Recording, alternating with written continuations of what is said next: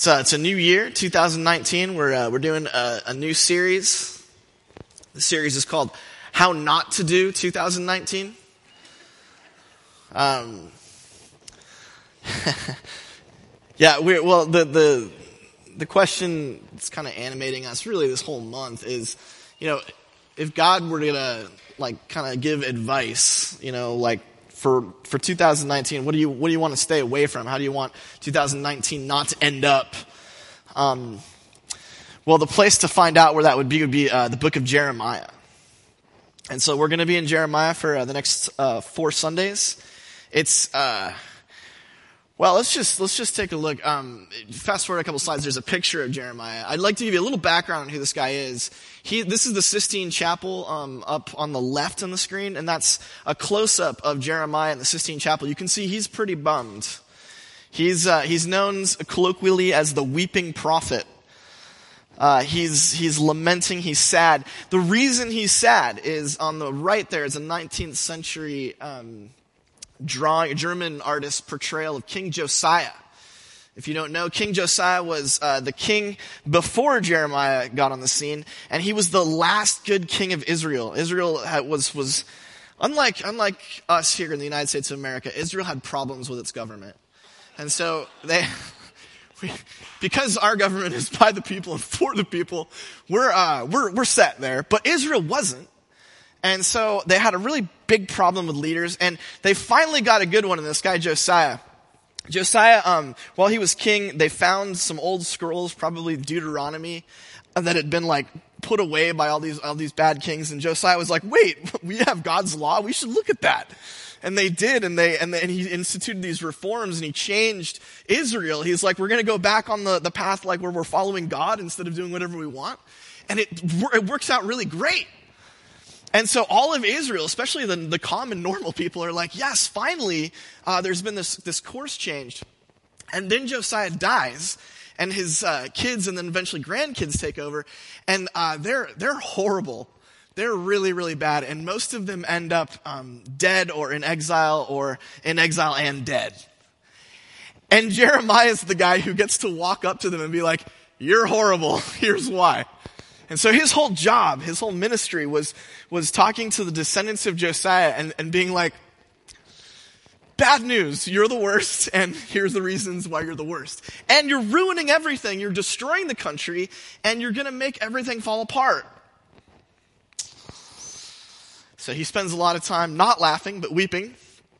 And we're going to look because it's interesting. You know, Israel, uh, and I was going to talk about this later, but it's, it's, good now. Does anyone have any idea? Like, so basically, Jeremiah does his thing. He tells the, the kings, you need to change. They don't listen. They all die. And then there's an exile. All of Israel's cart, well, 25% of Israel's carted off to uh, Babylon.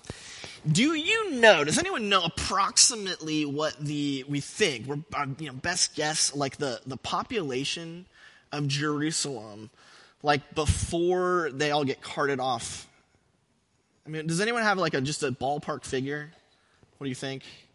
Population wise, what we think based on archaeological evidence? The Bible is not too clear about um, population. There doesn't seem to be a. Nobody? What's that? Just throw it out there. Get crazy. What do you think? Well, let me ask you this. How many people live in San Clemente? Do you know that? 65,000 people? Yeah. Okay. Anyone know how many people live in Mission Viejo? 100,000, 95,000, right? Yeah. So 65 to 95,000. Um, in, in Jerusalem, they think that somewhere in between there, like right around 75, 80,000 people. Okay? Now, 80,000 people is not really that much in the grand scheme of things. And these are the people of God. And if the people of God, only 80,000 of them, you know, back in, in ancient Israel, well, dude, we got that like right around here. We got, we got way more than that. And God's people, I mean, yeah, we're not ancient Israelites, but we're still God's people, right? So the words that God has to ancient Israel is the words to us too. It's not like there's a, yeah, there's a lot of time, but God's, God's word speaks directly to his people and doesn't stop doing that. And so here is Jeremiah, and it sounds like he's just yelling at this totally foreign culture, this, no. He's yelling right at us.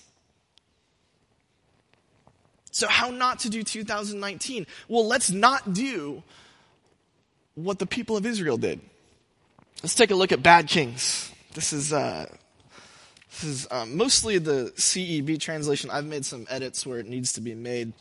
Um, but here's the very beginning of the text. Yahweh proclaims, Go down to the palace of the king of Judah and declare this message. Listen to Yahweh's word, king of Judah, you who sit on David's throne, you and your attendants, and all those who go through these gates. Yahweh proclaims, Execute justice and do right by your people. Rescue the oppressed from the power of the oppressor. Don't exploit or mistreat the refugee, the orphan, the widow. Don't spill the blood of the innocent in this place want to highlight there more tra- classic translations instead of saying execute justice and do right by your people will say things like uh, you know do justice and righteousness. This is a huge really important concept in hebrew. It's mishpat and tzedakah.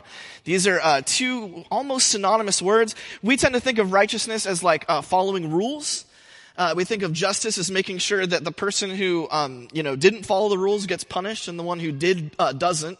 That's not totally how God thinks about justice. Uh, he thinks about it more like, hey, uh, especially for people in power, when you're looking down, do you see things being the way they ought to be? Given that you're in charge of these people and this is your job, are things the right way? If they're not, then fix them. You've been given the responsibility of this people, these people, and you have an obligation to them. So what should you be doing? Well, here's some verbs for you. Rescue. Rescue the oppressed. Don't exploit or mistreat the refugee. Only because it's a hot political topic right now, I do want to mention um, alien, foreigner, refugee. When that gets brought up in the New Testament, um, it's a very different context. Uh, than what we experience here in the United States of America. I, have noticed in uh, political debates right now, people will be like throwing around um, passages from Scripture on both sides of the should we have immigration or not debate, and uh, that's a really both are really flat readings of the Scriptures, and by that I mean not very attentive to context or the the, the meaning. Um, in, in fact, in ancient Israel, it was assumed that if you immigrated to Israel, you became a proselyte or a Jew. Uh, I, in fact, the uh, Greek uh, translation of this text uses the Greek word instead of for refugee for convert or proselyte. So it was assumed that if you migrated to Israel, you became Israeli or Jewish. Uh, it's just a, a thing. All, all, I'm saying is that don't, just because you read something in the Bible, don't hit someone with it and be like, take that, Facebook, I know everything. That's not a great way to um, engage in debate. Uh, and, but if you are interested in the immigration topic and you want to know um, maybe a more biblical perspective, I'd love to talk to you. So give me a call, email me. Anyway, don't mi- exploit or mistreat the refugee, the orphan, and the widow. Don't spill the blood of the innocent. What is the assumption here? Clearly, if, if Jeremiah is telling the king to do this, that not to do this, then the king is. But what's the assumption about what the king is like in Israel? He's Chuck Norris right? It's Chuck Norris. When life hands Chuck Norris lemons, he makes orange juice. Ah, I um, when I was growing up, my uh, my next door neighbors, the Eichlers, uh, they were big fans of Chuck Norris films. And I don't know if they taped them off TV or they like stole them from Blockbuster or what, but they had uh, the entire Missing in Action series. This is uh, it's, it's like it's like Rambo, but with Chuck Norris, where he like goes back to Vietnam to save um, uh, hostages, like or like POWs or something like that. The interesting thing about Chuck Norris is it's uh, Chuck Norris is sort of like um, an invincible ninja combat robot. Um, wherever you put Chuck Norris, everyone who's in the room is dead if he wants them to die. It's just that simple. And, and, and presumably violence is not necessarily a good thing. And so it's hard, especially for Christians sometimes to watch violence, but it's okay when it's Chuck Norris. Why? Because Chuck Norris is always protecting the weak, right? So when Chuck Norris goes and like bends that guy's arm in ways it should never go, we're like, yeah! Because we know it was a bad guy that got it. And that's okay. We should celebrate that, right? He was, he was oppressing orphans and widows, and Chuck Norris is like, I am going to take your kneecap off and eat it. And we're like, yeah! That's pretty much how God and, and Jeremiah think about kings. Kings are the ones who have the ability because they've got soldiers or whatever to go and like just take care of business. Kings are the ones who are like, they're looking around and it's like, oh, you've got all this power, this influence, whatever, and things are wrong. You can make them right. You can Chuck Norris your way out of this. And Jeremiah is like, you're not being Chuck Norris, you're being like the bad guy that Chuck Norris has to take out. That's not good. You're using power, of what? To exploit. That's not what power's for. Power is for protection. And that's the first thing in your note sheets. Power is for protection. Hey, Israel, you're doing it wrong. Now we might think, well, that has nothing to do with us. Number one, I don't think, it, well, there's probably like a black belt here. I know a lot of you have guns. Uh-huh. Uh, but presumably we're not like, you know, we're not the sort of people who are like, so this doesn't apply, right? Wrong. Uh, in, in, in, the 21st century in the United States of America, is, is, how is power exercised? Well, it's through like, you know, how many followers you have on YouTube. It is. Can you, have you seen the power that people have when they have a lot of, you know, Twitter followers or whatever and they decide, I'm going to ruin this person's life. And then all their friends are like, yeah, let's do that. That's an insane amount of power. I know, uh, some of us, uh, here have like, um, you know, the Instagrams with lots of followers because of like business or whatever. You have a tremendous amount of influence over other people just by like putting something on a screen. You can make things happen in the real world by going beep, boop, beep, boop, click. I guess now it's more like, that's it. Hey Siri, change the world. And then she does. That's, that's, that is power. And what's interesting is we don't think of ourselves as being powerful people, but we have an insane amount of power. We just don't, we just don't look at it because our, in our mind we're thinking Chuck Norris, but what really we have is networks of influence. We have people that we know that can make things happen for other people. We have the ability to do this, that, or the other thing on social media. We have lots of places where we have the ability to make change in the world. And what we use it for typically is to make ourselves look great. Some people seek power. Some people go after it. They want influence. They want fame. They want that kind of cash it. Other people, it's just thrust on them. But I guarantee you that in one way or another, every single person here is a person of power. And that makes you a king or a queen. And that makes you responsible for using that power to protect the people who don't have it.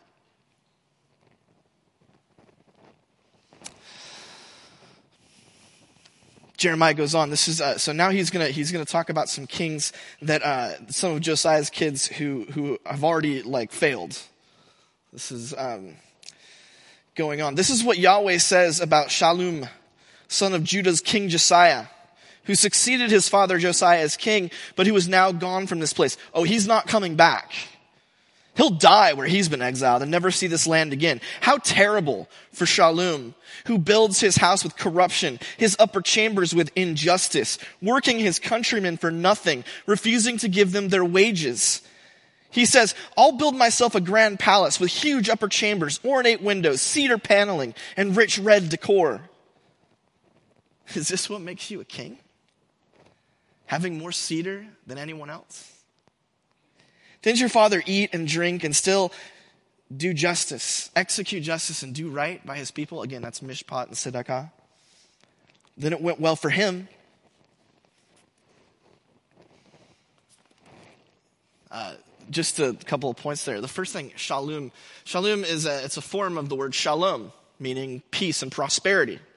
That wasn't uh, the, that, that, was uh, the birth name of King Josiah's son. It was peace, prosperity. When he became king, it was uh, Jehoahaz. Jehoahaz, and Jehoahaz is uh, the the Hebrew for um, God has God has taken ownership. God has grasped, or God has taken possession. This guy's name is all about stuff. It's about prosperity. It's about God has taken possession of this person, presumably because he's supposed to spread that around. The key, uh, really, the key t- uh, word here in this text is cedar. Cedar. Uh, Marilyn, could you go to the picture of the cedar tree? This is a Lebanese cedar. In the, uh, in the ancient world, especially ancient Israel, this was the uh, most expensive and best wood because it smelled very nice. If you have essential oils in your home, You're probably familiar with cedar wood. It's very clean, very refreshing. Uh, one time, Aaron was uh, putting it on my face, and some of it got in my eye. And uh, so for the next hour, um, I had my eyes submerged in, in water as it was like puffing and red. So essential oils are very good for you.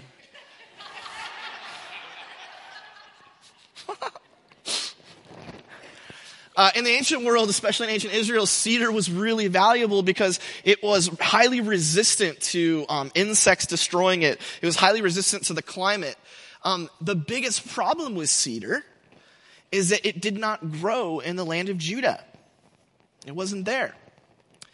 We call it Lebanese cedar because it was in places like Lebanon and Syria. You know, neighbors, but not Israel. So if the people of Israel wanted to get cedar for their stuff, and by the way, like Solomon's temple that was mostly made out of cedar, mostly made out of this wood, most of the important things that got built in the, in the ancient Israel were made out of cedar. Uh, the problem is, in order to get it, they had to import it. And that means it was expensive because their friends, the Syrians and Lebanese and the people around them didn't necessarily like them and wanted to make a profit. Well, Jehoahaz, God's possession, prosperity for the people, he needed some cedar. So what happened? If you go back to the text, you see How terrible for Shallum, who builds his house with corruption, his upper chambers with injustice, working his countrymen for nothing, refusing to give them their wages. Why? Was he just mean? Oh no. He needed a grand palace with huge upper chambers, ornate windows, and all of it in cedar. Jehoahaz uh, sent away for cedar, and he spent all the money he had um, on his home to, to get that wood. And so when it finally came, uh, he turned his, his workers into slaves and made them build him a massive palace because there was nothing left over uh, to pay them wages with. And I love this translation. It's so crisp. It really gets to the Hebrew. The Hebrew is sharp and biting. It's like didn't your dad eat and drink? Didn't he have all the good things that are important in life? What didn't he have food? Didn't he get to hang out and feast with his family? He did all of that, right? But he guess, guess what? He also executed justice and did right by his people. And things went well for him.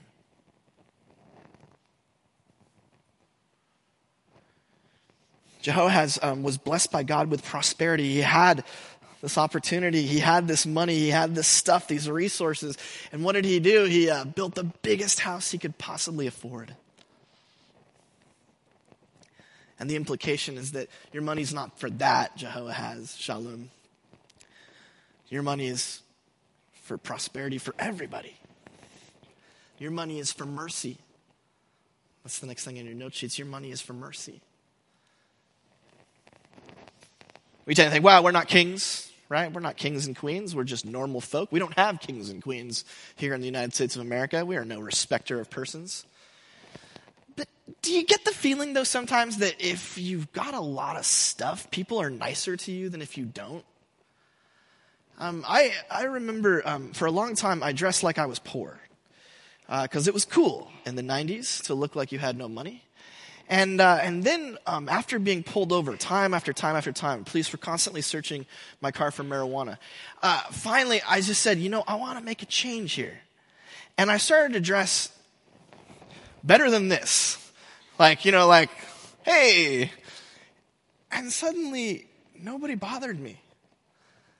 Suddenly, people gave me job offers. Like things changed. And I started to realize, you know, this, this isn't so bad, like having stuff. And, and, and, and what I started to think about and what we started to think about is like money, uh, it, it's a good thing because it, it, provides security. We start out with no security. We're security lists. We're insecure. We're worried, right? And then money begins to provide some of that. And then, then we have it and we're like, oh, now we're secure. Now we're not worried about stuff. But, but then instead of making the next move, which is like, hey, there's probably other people who are insecure. We should maybe help them out. We, we immediately go to, ooh, I want a really big house. How big can I make it? And we skip the part where money is for mercy. And I'll tell you this, uh, however wealthy Jehoahaz was, there's not a person here who isn't wealthier. Everybody here has running water. Everyone here has got plumbing. He didn't. Everyone here has access to painkillers. He didn't. If he got a headache, tough. Everybody here has access to transportation. Everybody here has a cell phone. Or if your parents won't let you, you know, some other device that keeps you entertained endlessly. And we don't have enough. This is cool. This is the uh, the next uh, the next the next king here. So uh, so Jehoiakim uh, Jehoahaz, he, I think he lasted three months, and then Pharaoh Necho II of Egypt came and just wiped him out. Took him to Egypt. He died there. Uh, this is um, his his brother. Okay, so therefore, this is what Yahweh says to Jehoiakim, son of Judah's king Josiah. They won't grieve for him, saying, "Oh, my brother, my sister." They won't grieve for him, saying, My master, my majesty, O great king. Instead, they're going to give him a donkey's burial, dragging him outside the gates of Jerusalem and dumping him there. Yeah. Because the Bible, it's all about like, you know, love and stuff. Nope. Very, very rated R once you start reading it. Go up to Lebanon and cry out. Lift up your voice in Bashan. Cry out from Abarim because all your lovers have been ravished. I spoke to you when you felt safe and secure, but you said, I'm not going to listen. You've been that way since your youth. Not listening to a word I say. Your shepherds will be tossed to the wind, your lovers taken off to exile. You will be embarrassed and humiliated by all your wickedness.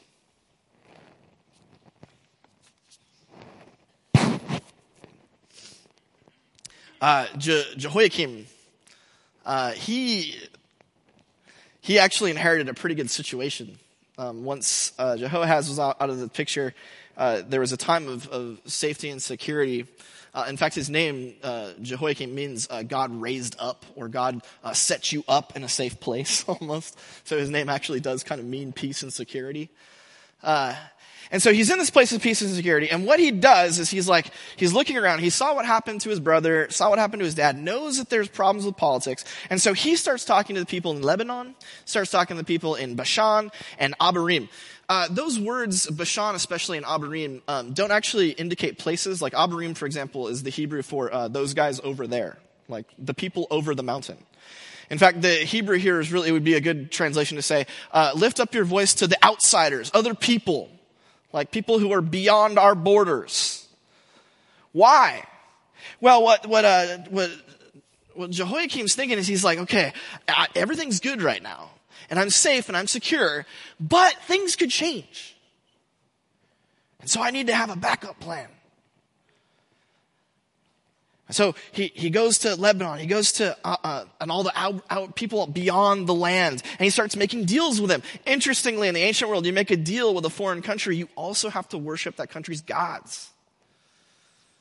You have to sort of say, hey, we're going to make a deal with you, and part of that is we're going to respect and honor your gods, you're going to respect and honor ours, we're all going to be friends. Uh, do you hear about these, um, the porch thieves?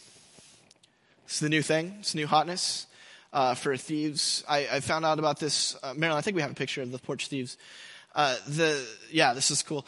So it used to be that we went and shopped for things. Now uh, Amazon just brings them to us. They disappear on our porch. But normal people are at work or sometimes have places to go. So the, our friends at Amazon leave the boxes right on our porch.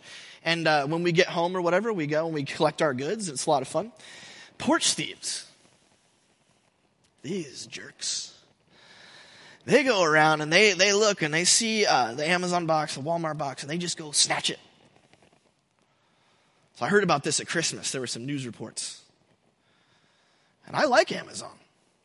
And I'm frequently not home. Now here's the deal. I live in a very, very safe place. Like, I don't know what your situation is, but uh, the church uh, provides a home for Aaron and I. It's in uh, a very nice part of Mission Viejo. There's never been any crime anywhere near us. Uh, but I heard about this and I started to freak out. And I thought, what should I do? Well, some of the p- things that have been happening is people have been using their uh, their video security systems to like set traps for porch thieves. This is cute. One guy like filled an Amazon box with like exploding paint, and so and then has like a video so he like videos it like so the porch thief comes and like ha ha sucker. I was like, yeah, that's cool. That's a good idea. I got a better one. I need a Glock 17. Yeah. Second Amendment, man. This is America. Uh, and I need a, I need a, a, a 1080p, you know, Amcrest security system so I can see what's going on. Here's the deal. I know that I'm safe and secure, but I could be safer. I could be more secure. And you know, though, for people who've actually never been involved in violence, you know, we sort of glorify violence. We imagine ourselves as like superheroes. Like people who've been to war, are like, no, it's horrible. You should never do that. Uh, the rest of us are like, oh, I need a gun. That's going to be great. I'm going to shoot somebody, shoot a bad guy. So here I was, like literally a month ago. I was totally safe and secure. I hear a news story that has nothing to do with me at all. And suddenly I'm browsing for service pistols that have like, you know, extended magazines so I can make sure that no one gets my Amazon box. That's a true story, by the way. I actually am thinking about buying a gun, which is a horrible idea. I'm rethinking it right now.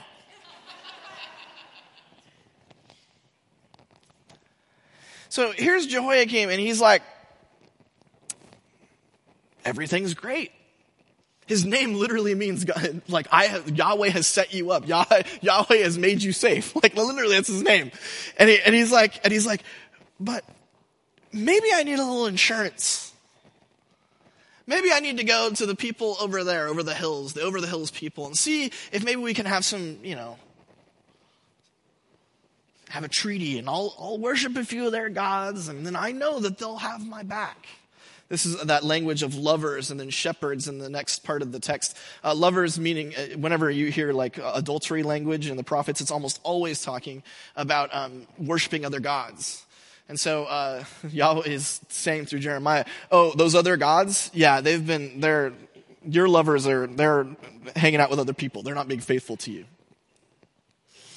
Your shepherds, shepherds, the language in the next part of the text. Uh, shepherds is the priests, right? The people who are um, responsible for the religious uh, part of things. And, and, and the priests of these other religions aren't going to be helpful, right? They're going to be tossed in the wind. They're, they're going to fail. You had this opportunity, Jehoiakim. I gave you all this safety and security. And what did you do with it? You tried to get more instead of trusting me. So instead of browsing for Glocks and video security systems, maybe God has provided some place of safety and security for a different reason. Maybe instead of constantly focusing on my own safety and security, maybe I need to trust that I really am safe and secure and that God has given the opportunity of comfort and security for a different reason. Why do you think that God gives you places of safety and security. When you're insecure, when you're not safe, especially at, what is it? I can't remember what the statistics are, but pretty much nobody um, under the age of 40 owns a home anymore, uh, which is a bummer. Because home ownership used to be like this uh, signal of safety and security, right? And so we have a whole generation of people who are renting. Uh, if that, and, and they're, they're desperate to have safety and security. They're sitting there being like, oh, I need this. I want it. I want it because then they would have what? Freedom to worry about other things. They would have the freedom to do other stuff. When you are safe and secure, when you're comfortable, you actually have an opportunity to mature, to grow. You have an opportunity to know God better. To, you don't have to constantly worry about where the next paycheck is and what's going to happen next and if your walls are tall enough and if people are going to get it. You are freed up to do the thing that God has called you to, which is grow in Him, be His disciple. That's what security is for. That's why God gives it to you when you have it. And I'm telling you, for those of you, especially who, in who are in places of material and physical security, that's becoming rarer and rarer in our culture. You have been given a huge gift. And part of what comes with that is an opportunity to be the person who's going after God, who's seeking God, instead of being like, okay, I got this, but now I need more. For those of you, and I don't know there's a lot of us, I mean, I'm one firing away from being homeless.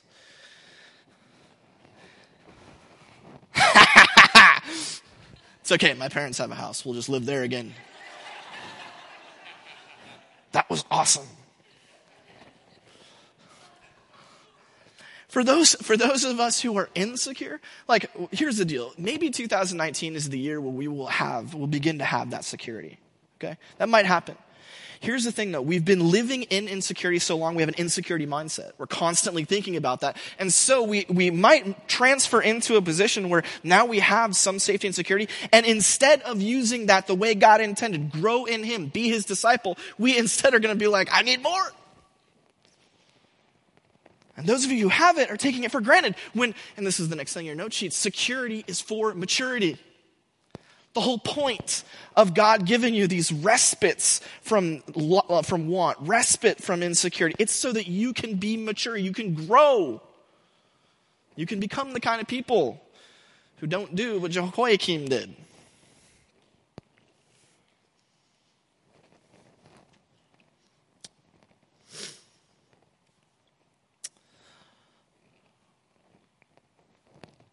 So that's cool. I mean, kind of like this is like a like a. God's like, you're all kings and queens. Uh, that's gonna the last thing in your note sheet. I think we've kind of already established it, but know, if you have any like place of, you know, you have any resources, you have any influence, you have security, you are a king or queen. And I think in some respects, everybody here is a king or a queen in some way. And that kind of puts this big pressure on us, right? It's like, okay, you got to do this, you got to be this person. Now, uh, if you're not using your money for mercy, you're messing up. You know, if you're if you're not using your power to protect, then you're a bad person. I think there's some truth to that I, I, do think that um, for 2019, Coast Bible Church needs to be a place where we practice power for protection, money for mercy, um, security for maturity. I believe that. But I also believe that we're flawed. And I believe that I'm not real good at those things. And maybe you're not too.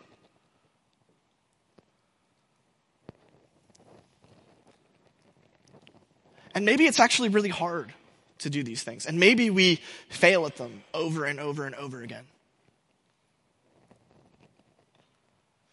Well, that's what happened in Israel. It was obvious what the kings were supposed to do. And they didn't. Because they were like us, they're scared. They're selfish.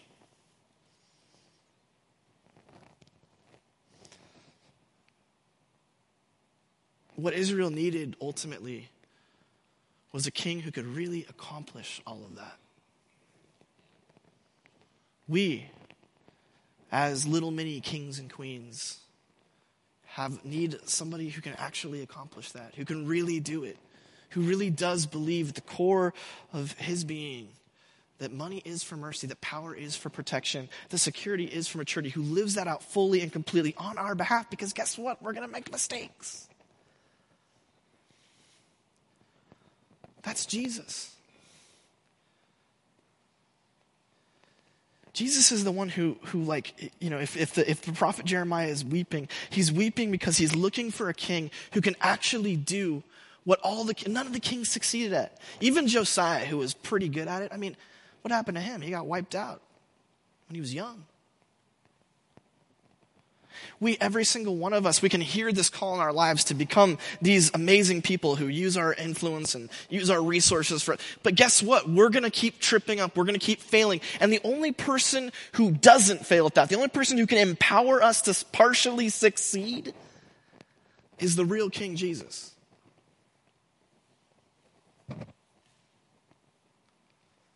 The first thing that we as Coast Bible Church have to do in 2019 is we have to say, you know what? I get it, God. I get what you're after with us. I know that you want to change my heart about my influence, my power. I know you want to change my heart about money. I know you want to change my heart about security. I get all that. But first, I've got to depend on you. I've got to depend on Jesus, trust him because he's the one, he's the source from which all of that change can happen. It's his spirit that can actualize this. This is not a one, two, three, make your New Year's resolution and fix your life plan. It's a faith plan. It's a start with trust plan. And then over time, it is a be transformed plan. Maybe you're here and you haven't believed in Jesus. You have no access to that. You've got no power. You've got no life. You cannot be the kind of king or queen God has called you to be. It is not in you. You have to start with faith. You have to say, Jesus, I trust that you have life. I trust that you have power. I trust that you forgive. I want that for me now. Jesus, please save, forgive, empower me if you are the kind of person who's already believed, you, are, you know you're a Christian, but you're looking at your life and you're like, you know what? I am pretty insecure. I don't think about giving my money away, and I really do want to use my power and influence to make me look awesome. If that's who you are, you have to start out and say, Jesus, I want to be like you again. Jesus, I need your spirit to come and empower me, to humble me, to change me so I can be like you again. It's you, not me.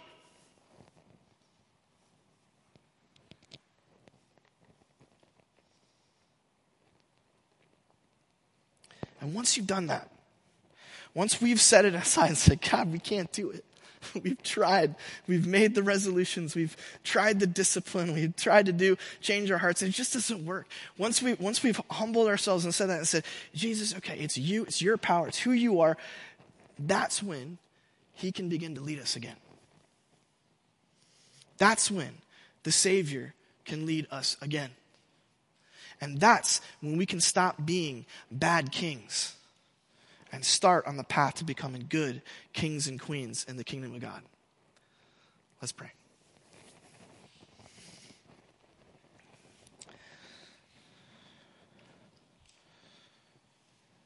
Gracious Heavenly Father, God, we thank you for um, the lessons of Israel, the words of the prophet who called out injustice, who called out evil, who sought for what it was because you showed it to him and was fearless in his denunciation of corruption.